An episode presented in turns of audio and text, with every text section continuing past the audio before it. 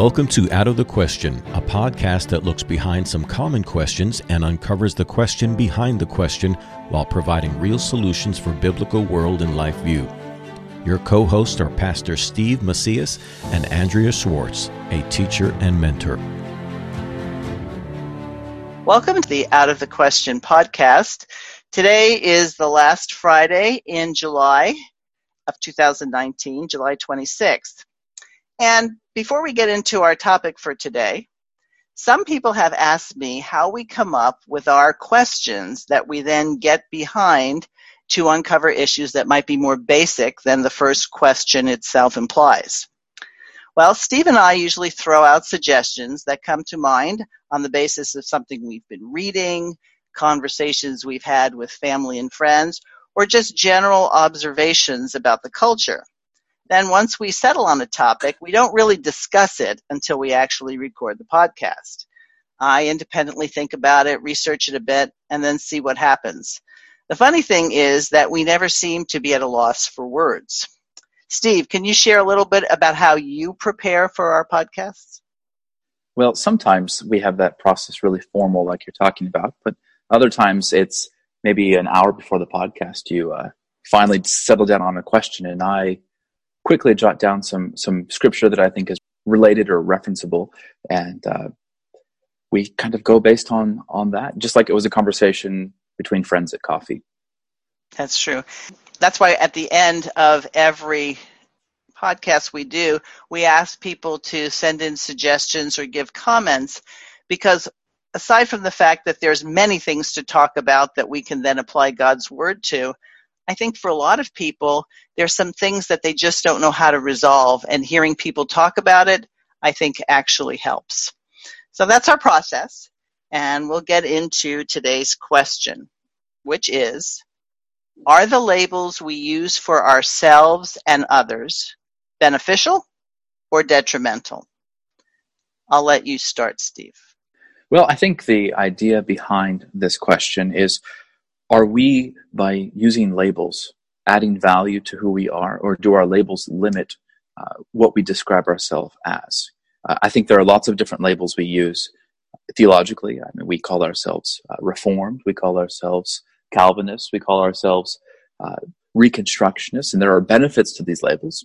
Uh, but there are other labels that we use uh, to describe ourselves, our proclivities, our habits. You know, sometimes people say that they are not morning people because they want an excuse for getting up late. Or people say they're they're indoorsy. I know I'm guilty of this as an excuse for not being active. Or they lean on other labels. People say, uh, you know, I I have a learning disability, or I learn differently, or I'm not a good reader, and they come up with labels that they allow to define who they are. And so there are situations where labels impact who we become. We allow what people say about us, about how we're diagnosed, about how we perceive ourselves to guide who we actually become instead of allowing what God has said about us through His Word to define who we are. We look for labels from our peers and the world rather than labels from the Word and our Lord. I think this sort of expands beyond that. You're, you're identifying the personal, how we view ourselves, how we talk about ourselves.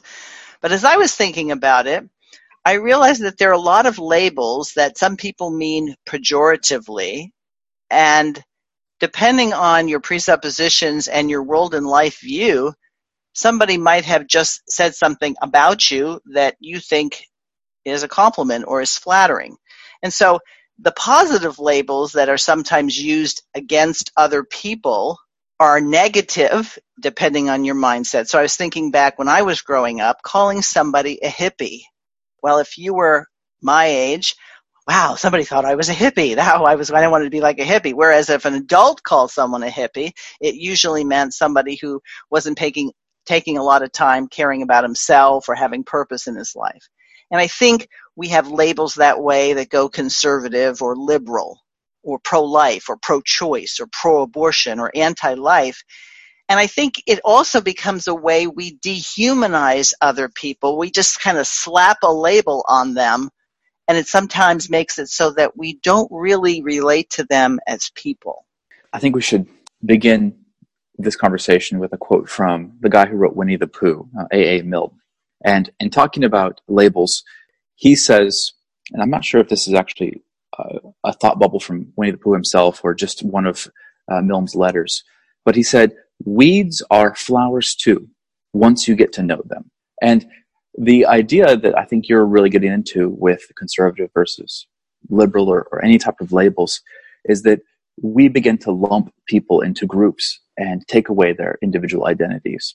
If you look at our news cycle, CNN or, or Fox News, wherever poison you choose, there is a map that has states colored in red, light red, dark red, blue, purple, and huge swaths of people. I mean, like here in California, we have a, my entire state is colored dark blue. What effect does that label have on how we perceive our responsibility in our culture? I know that there are people in our area who leave the state, leave this area because they perceive that it's unwinnable. Uh, and I continually remind them that the sick need a doctor, right? As our Lord said. Yet these labels really take away from what our Lord has promised, what our Lord has said is going to happen in these areas. We allow the world's parameters through labels to define our fighting terms. And then we don't even use words then that the Bible talks about. So the Bible has labels. It talks about the righteous, it talks about the wicked. But we don't get to assign righteous and wicked based on hair color or body physique or how nice or unnice someone is. These are terms that have actual definitions based on people's relationships to God and His Word and whether or not they're being faithful or unfaithful. So I think it's a trap, maybe a humanistic trap within and without the church to figure if we just take a term and not even define it all that well, and now we can dismiss other people, dismiss our responsibility to them, and basically stay in our own ghettos and never really look in terms of how might I have an effect on those people who apparently disagree with me. right. Yeah. And how how they are perceived in our mind has changed that way too. You know, we I've talked about in previous podcasts how our labels give people a separation from us. So when we say, I think you've used this example before, like how could somebody believe in socialism? That's crazy. Or how could somebody believe in uh, the right to kill an innocent child in the womb? Pro choice people, it's nuts. Or they use these kind of labels. And what they're doing is they're taking away responsibility from those people by assigning these, these labels. Now, when you talk about labels, I think we're also getting to ideas of vocation and calling. If you talk about the labels that God puts on us first. Uh, there are certain ontological realities that we're born with. Uh, in our state, here in California, we struggle with ontological realities. We struggle with the idea of sex or gender. Right? We don't know who is born a boy or who is born a girl, and we are so confused that we can't even figure out the right paperwork to use. We can't figure out uh, which bathrooms to use. We can't figure out which colors they should wear. And they've allowed the idea of labeling to get in the way of not only what nature itself teaches through anatomy and uh, physical characteristics, through hormones, through uh, natural psychological preferences, they've allowed what God has said in His Word uh, through His ideas of roles, responsibilities, identity. Those have all been pushed aside in exchange for personal labels and preferences. And so you can see very easily in our modern culture how our labels that we create have obfuscated really the realities that God has hoped to uh, demonstrate. So, if you were to start with creation and the realities of man in creation, you have first a man who is made in the image of God. His first label is image bearer.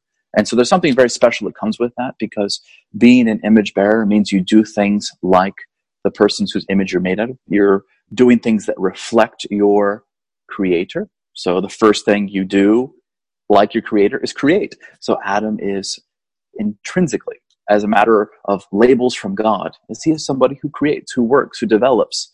Uh, there's a great book by uh, uh, N.T. Wright who talks about this idea of creation, of human identity and human work, that from the very beginning of creation in the paradise garden, Adam is given the label of man who creates in the image of God. That that is then cursed and his labor becomes difficult. But the idea of working and having the label of creative is part of his identity still under the curse. And that in the next life, life after life after death, the man who lives in heaven in the presence of God still has this label, this proper biblical creational label of being made in the image of God. Therefore, we can expect in heaven that we will be creative, we'll be working, we'll be developing. There will be classical music that is developed 10,000 years from now that will be enjoyed by people in heaven a million years from now. This idea of, of labeling uh, is something of a creational reality. Now, take that against what we allow the label to come to us today is, well, I'm not very good at something or that's not my specialty. I have students who tell me they're not very good at math or they're not very good at a particular subject or studying or sleeping or paying attention. And they use those labels of themselves as excuses to escape the labels of creation, a call to excellence that God has already put on you. So think about it. If we're not going to go back to thus saith the Lord, which is really where we should get our basis for definitions, for orientation, things like that. If we don't say thus saith the Lord, then we have to say thus saith someone else. So is it the social engineers? Is it the psychologists? My child is learning impaired, ADHD, hyperactive, whatever it is. What we do is we then put a boundary around this child and we somehow say it's impossible to bust out of it. And anybody who knows anything about what goes on in state schools, it's very hard once you're labeled something to get rid of the label. And so, how I dealt with my own children, how I deal with my current students, most of whom are homeschool moms or women who want to be homeschool moms, when they say, Well, I'm not very good at that. And I went, Good, now you know what you have to get better at. Because God created you in such a way to do what He's called you to do. So if the Bible says you should do something, rest assured that God has innately inserted in who you are the ability to obey Him. And if you're blessed by the Holy Spirit, then you really have no good excuse. Now, that's not to say that I have to claim that I'm a great singer. Well, no, but I can sing. I, I might be able to say, well, this is not how I would make a living. I'm certainly not the best person to teach this, but it doesn't mean I can't appreciate good music or what it sounds like for someone to sing properly. It's just that we don't have to be confined or restricted by the world's labels. We need to embrace God's labels. That's right. And I think that more important that we don't have to, but the mark of the Christian is that we are not. In the Epistle to the Galatians, St. Paul talks about uh, this in the second chapter, where he says that the, the old man, the, the flesh, the old person, the person that we were before we were saved, before we were having this encounter with Christ, that that old person was crucified with Christ. That this, this natural person who you are. So if you have a label in your life, uh, whether it's a label that you have earned yourself or you've given yourself, you look in the mirror and you say, I'm fat, or it's a label that somebody else has given to you, right? They say, well, you're, you're not worth my respect. Or if there's another label that you have, you have earned through your own, um, you know, misdeeds or, or failures. You know, I'm not wealthy. I'm not productive. I'm not successful. These labels that we give ourselves, those belong to the old person that was crucified with Christ. But Jesus tells us, and St. Paul communicates this, that that old person and its labels no longer live, but rather that Christ lives in place of those. And so when we think through our labels, there is not one negative label, there's not one negative idea about who we are that Christ cannot replace, right? Because none of those labels apply to Christ. We can't look to Christ and find any fault. And you know, of course, we know that theologically means that there's there's no sin in him. But in every single way, Christ is perfect. In every single way, Christ is renewing who you are. In every single way, Christ is making up for whatever shortcoming you might have. And so for us to be crucifying our old person and allowing Christ to live in us means that we have to put away the labels that are our hindrances, that are holding us back, and accept, believe, right? This is kind of the, this transitive idea that, that Christ is talking about, we are responding to Christ's declarations about who we are. And so salvation is not so much that we do something that changes who we are, but rather that Christ has done something already and we are responding to that and allowing his new labels, right? And so some of those labels are redeemed, saved, renewed. And so do your labels that you currently have for yourself in your mind, the labels that you think when you look in the mirror, the labels that you think when you look at your bank account or your internet browsing history, those addictions that you claim to have, are those labels more powerful than what Christ has done uh, on the cross? And the answer is no and never. Think about the fact we're saints if we're the people of God renewed by the Holy Spirit. But that's not what people mean by saint today. A saint is somebody who puts up with a lot of annoyance, right? The saints are the ones who are supposed to rule the kingdom of God in Jesus' name. And so if we take words, and I, I'm a saint, you're a saint, I'm a daughter of the king. If I don't embrace that label which the Bible gives me, then I'm not going to fulfill the calling God has given me. And instead of saying, I'm not able, we should be saying, Christ is able, and my sanctification is all about being more like Jesus Christ. That's right. Well, this last week we had VBS here at, at our church, and one of the, the projects that the kids did related to what you just said is they did Saul to Paul uh, snacks. And so they had these little cheese crackers and they had Cheez Whiz, which, you know, five, six, and seven year olds love playing with Cheez Whiz. And they made crackers of, of Saul. And as you, as you think about who Saul is in scripture, the, the word that the Bible uses, he was a, a violent man. But there's a lot of other labels that were attached to him. He was a leader. He was part of the Sanhedrin. He was a Pharisee. He was a Roman citizen. There was all these labels that were applied to who uh, Saul was. Well, in this VBS craft, they drew a little frowny face with Cheez Whiz to show who he was. And then they describe how Saul had this conversion, how the uh, scales fall from his eyes, how he's illuminated, how his entire perception of himself changes, and his identity changes from Saul to Paul, of course. And the kids draw a smiley face in Cheez Whiz to show the transition here from, from Saul to Paul. And there's a number of characters in the scripture you can show how their labels change. And apart from going from a persecutor of the church to a, a saint in the church, because certainly Saint Paul is one of those guys who's highly considered to have achieved uh, some stature of sainthood with his 13 letters in the, the New Testament and all that. But he did not allow his former labels to define his future, right? Could you imagine if when Christ came to him and he refused to answer the call to be an apostle and ambassador because of his past labels? There are a number of characters, and, Paul's included, who attempt to uh, argue back with God about how those labels prevent them from doing what God has called them to do. But rather, and Andrea, you're actually one who's told me this recently, it's those labels, those things or weaknesses about us that actually allow us to have the tools and skills to do what God called us to do in the future. Like, for example, if, if one of our labels or, or weaknesses is that we're too nice, right? Or we're, we're too harsh or too critical, there's always an inverse side of those traits or labels that is what God is using for the kingdom work.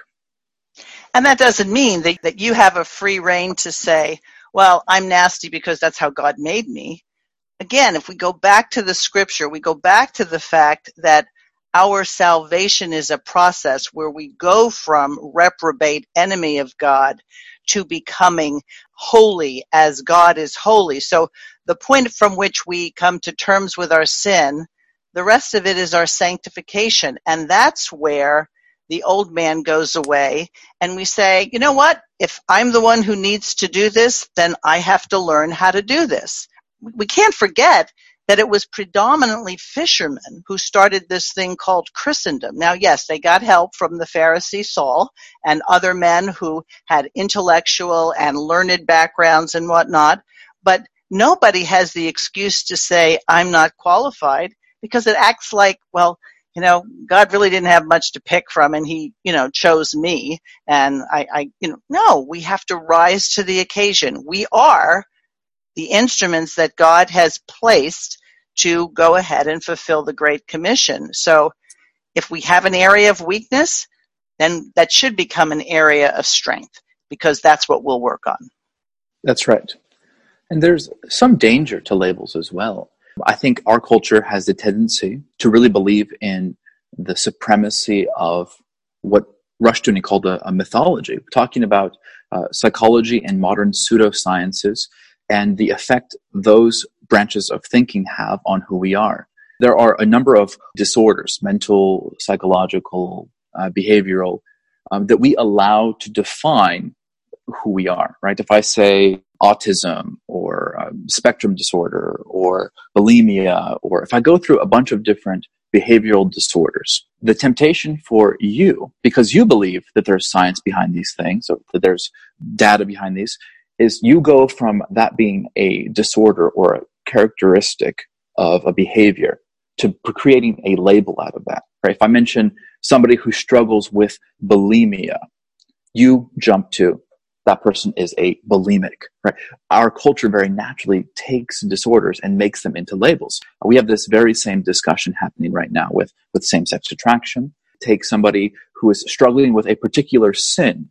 God very clearly says this is a sin, and we transform a disordered behavior into a label that defines who we are. Instead of saying same sex attraction is a sin, just like every other sin that needs to be mortified, needs to be done away with, we need to find the new man behind that sin, we say, oh no, I'm a homosexual. We allow a label to define our future rather than allowing God and his work of redemption to transform our future to be something else beside our labels. And you can do that for a variety of disorders and, and behaviors, or you can do that for your own personal situations.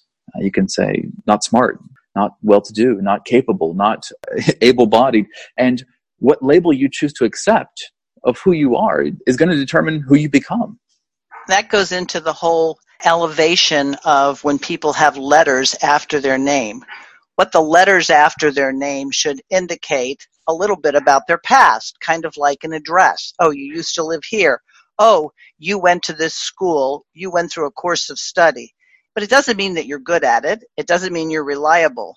I used to have this running argument with my husband who would preface some of his remarks, well, well, I'm not a rocket scientist. And I would say, yeah, I know that. I'm married to you. But what makes us think that a rocket scientist has a moral and ethical um, elevation that would make us even believe that things that he or she says are necessarily legitimate or reliable?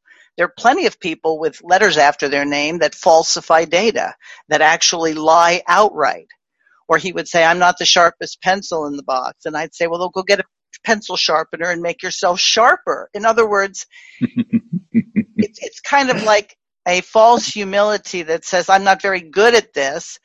But that's not what we're called to do. We're called to be ambassadors. We're called to be soldiers. We're called to be representatives. And so we got to get really good at it. And that's why we need to be perpetual learners.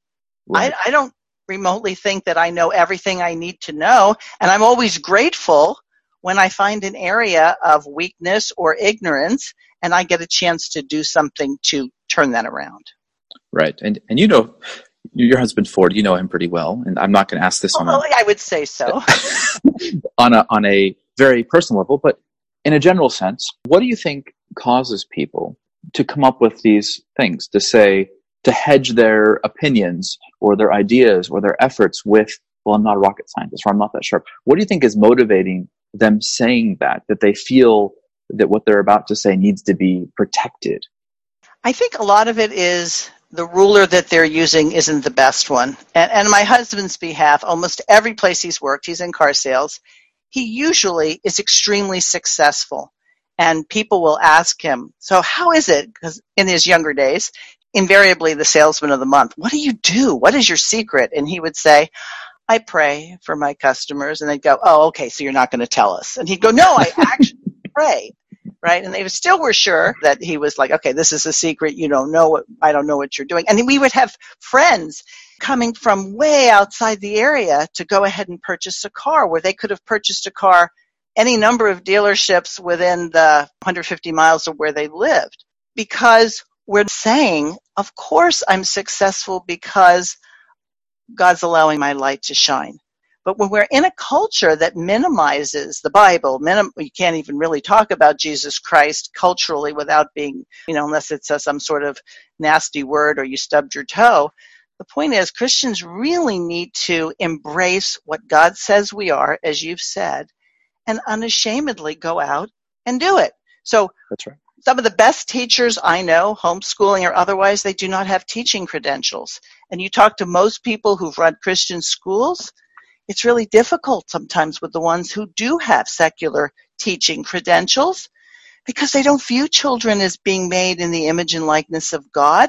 They view them as somebody in a little Skinner box who you just have to basically program and regiment their entire life and tell them what to think rather than how to think. That's right. Well, and it comes back to this idea, I think, and not that your husband believes this, but that there's a fear that perhaps they are wrong, or perhaps the thing that they're proposing is not good enough, or the thing that they're pursuing isn't worthy, and so they need to protect what they're saying by by hedging it with these qualifications. You know, I I've worked in, in churches where people come up with all kinds of different uh, labels to defend their success or failures. Things like they hedge the attendance on a Sunday by saying, well, you know, it's the middle of the summer. Um, and so these are the summer months becomes a label to excuse why there's a dip in, uh, in attendance or, uh, somebody who's working in a business say, well, you know, the economy is really bad. So the label bad economy becomes an excuse or an hedge for their responsibility to, to do well. And so this is a place where labels affect our personal life, but they also affect how we view ourselves in terms of the uh, responsibility as kingdom workers who are advancing a particular kingdom. Now, I think of and the book of Judges where it describes uh, everybody did what was right in their own eyes. Like that's the the idea of the entire book of Judges. This anarchy that exists where everyone comes up with their own labels of what is right, what is wrong, how we should rule each other, what are the, the goals of our culture. And this idea of judge in that context, judge has to do with uh, expanding God's kingdom. It has to do with uh, fulfilling his covenant promises. And so if you take judge in that context of, of doing what's right in God's eyes and coming up with appropriate labels, judging the times rightly. And then we go back to our Lord Jesus Christ's words uh, there in the Gospel of St. Matthew, where he says, judge not that you be not judged there's obviously there's the personal sense of, of judging individual sins, but there's also this kingdom or political or sociological idea of Christians in their actions and labels are judging their circumstances. And here's what I mean by this. We make excuses for why the kingdom's not advancing. We judge the circumstances that we are in today. This is especially true here in, in liberal parts of the country. It's too rich in Silicon Valley we judge it is too rich in Silicon Valley for people to care about the gospel. They're too rich for God. Or we judge people are too far gone in their love for agnosticism, atheism, science. We judge ourselves that uh, what God has said, we create these labels of the realities of God's kingdom. Now, the problem I think with that is that the Lord says that the saints, uh, shall judge the earth. St. Paul says that, do you not know that the, the saints of God will judge even the angels? There's this idea that the labels that we put on things, the way that we judge things, good and bad, is going to have an effect on futures. And so if we don't believe the Lord's promises that the judgment for this world is that the sin and the reprobate will be destroyed and the faithful and the covenantally obedient will be elevated and given the promises of the kingdom, well, then our labels are working directly against our Lord's favor. But if we do believe the things that the gates of hell shall not prevail, if we do believe that wherever the word of God goes, it does not fall void or return void, then when we judge things with labels, are we giving labels that reflect the reality of this postmillennial vision that the world's getting better, that people are going to be converted, that the worlds are going to change, the churches are going to grow, the students are going to get smarter, the businesses are going to get better. The, do we really judge? Do we really apply labels in the way that God has commanded us to do according to our own eschatology? I almost get the impression of people walking around, and it's important that they identify what post it note labels they're walking around with and really examine them in the light of Scripture. And hopefully, they'll look down and say, No, that doesn't apply to me. Never did. I, I said it did, but it doesn't, or it doesn't apply to me anymore. But it's not that we have to forget what it was, our mindset was. It becomes part of our testimony that says, I once was lost, but now I'm found. I was blind, but now I see. The author of that accepted the reality that he was blind, but now he has been given God's vision. And so it probably is a really good exercise for all of us to identify what post it notes fit for right now and should they, and what we need to do in response, in obedience, and in gratitude for the fact that we've been brought into the family of God. And so instead of looking at that's a millennial or that's just, you know, some sort of geek or that's just somebody who's new age, that we start looking at the people and finding a way, if God has put them in our path, to engage them. Because if you have all the money in the world, you still can have illness if you have all the money in the world, you can still have children who are problematic. That's right. Can I go the opposite side of that? You talk about negative labels. A positive label is not enough to demonstrate faithfulness. Uh, so what I mean is a lot of people who we talk to would take the label reformed. They'll take the label postmillennial. They'll take the label even something as extreme as Christian reconstructionist. They want to collect these labels. They put them on their Facebook profile. They put them on their business card. They put them on the uh, dust cover of their books they publish, right? You're not really that label unless you do the things that label requires.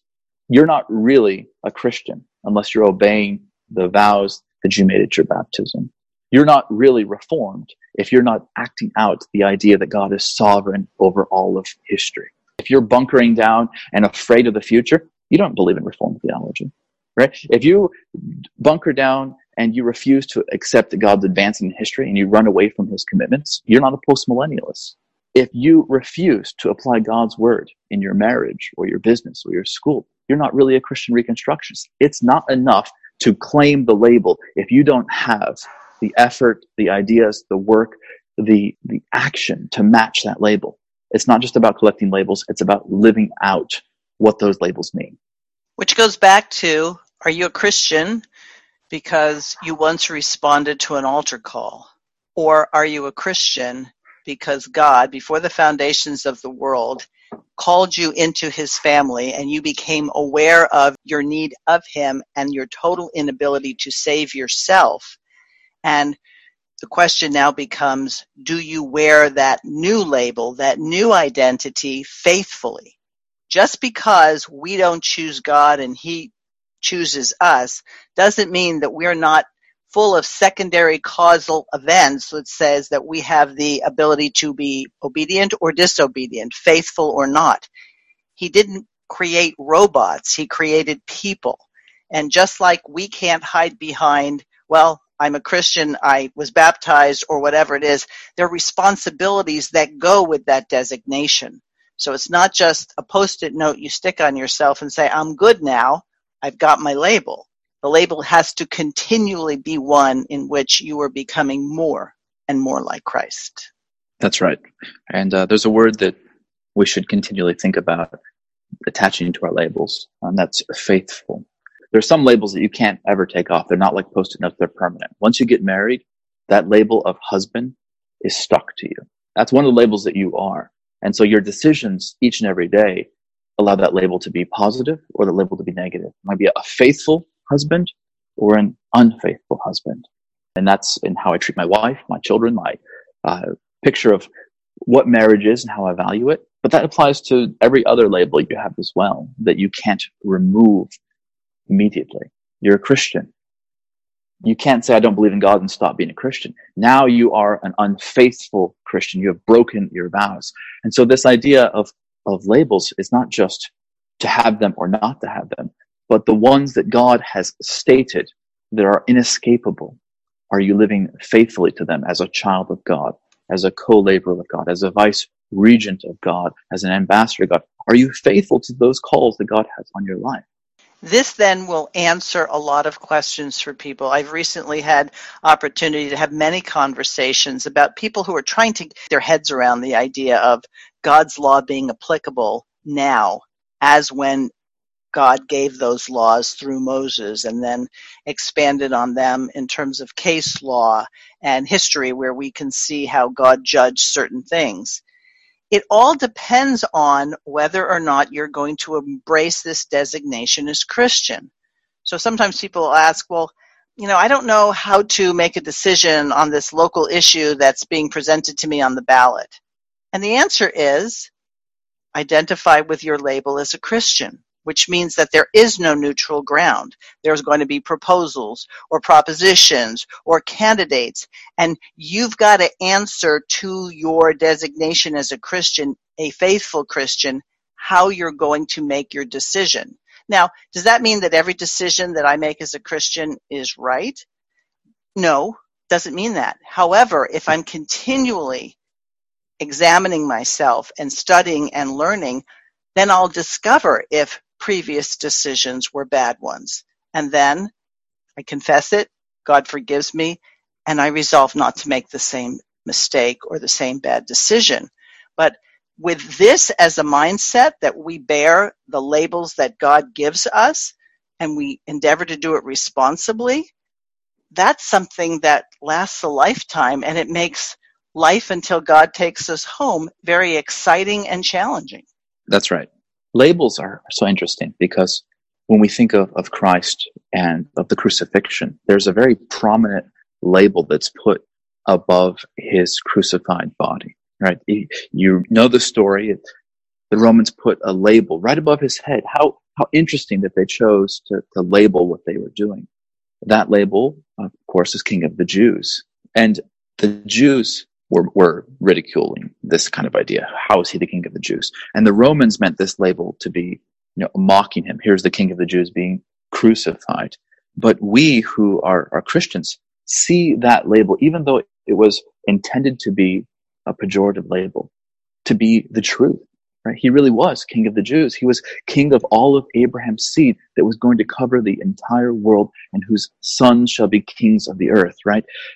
Today, as Christians, we need to look at the labels that the world is giving to us, right? So many of our beliefs and our ideas are being labeled as hate or old fashioned or backwards or non rational. And we need to think of it in the sense of the labels that the world, like the Romans, put over Christ is the same thing that's happening to you. You're going to be given labels that are meant to be a mock and a scorn to you. But the reality is the labels that the world is throwing at you are sometimes labels that we need to embrace. Wasn't it true that it was in Antioch where they were first known as Christians and that wasn't necessarily a compliment? Right. It, to, to call someone a Christian meant they belonged to some schismatic Jewish sect, right? so right. to be labeled as a schismatic or following some other group was, was a pejorative thing. But today, to be a Christian is you know, pride. You can't get elected president unless you claim to be Christian of some sort. You can't go be right. nominated Supreme Court justice if you don't claim to be a Christian of some sort. So there still is this power in labels. And so right. we need to ask, are we seeking labels because we really want approval from the world? Or are we responding to the labels that Christ put on us? I mean, the most important of label, of course, is that label in the Lamb's Book of Life, where Christ puts your name down, labels you down as part of the redeemed people, the people that he died for. That's the label you're ultimately striving for as an individual. But you're doing it in this life where there's numerous other labels that are going to be applied to you, attached to you. And you're going to have to work through whether those labels are from God or from man.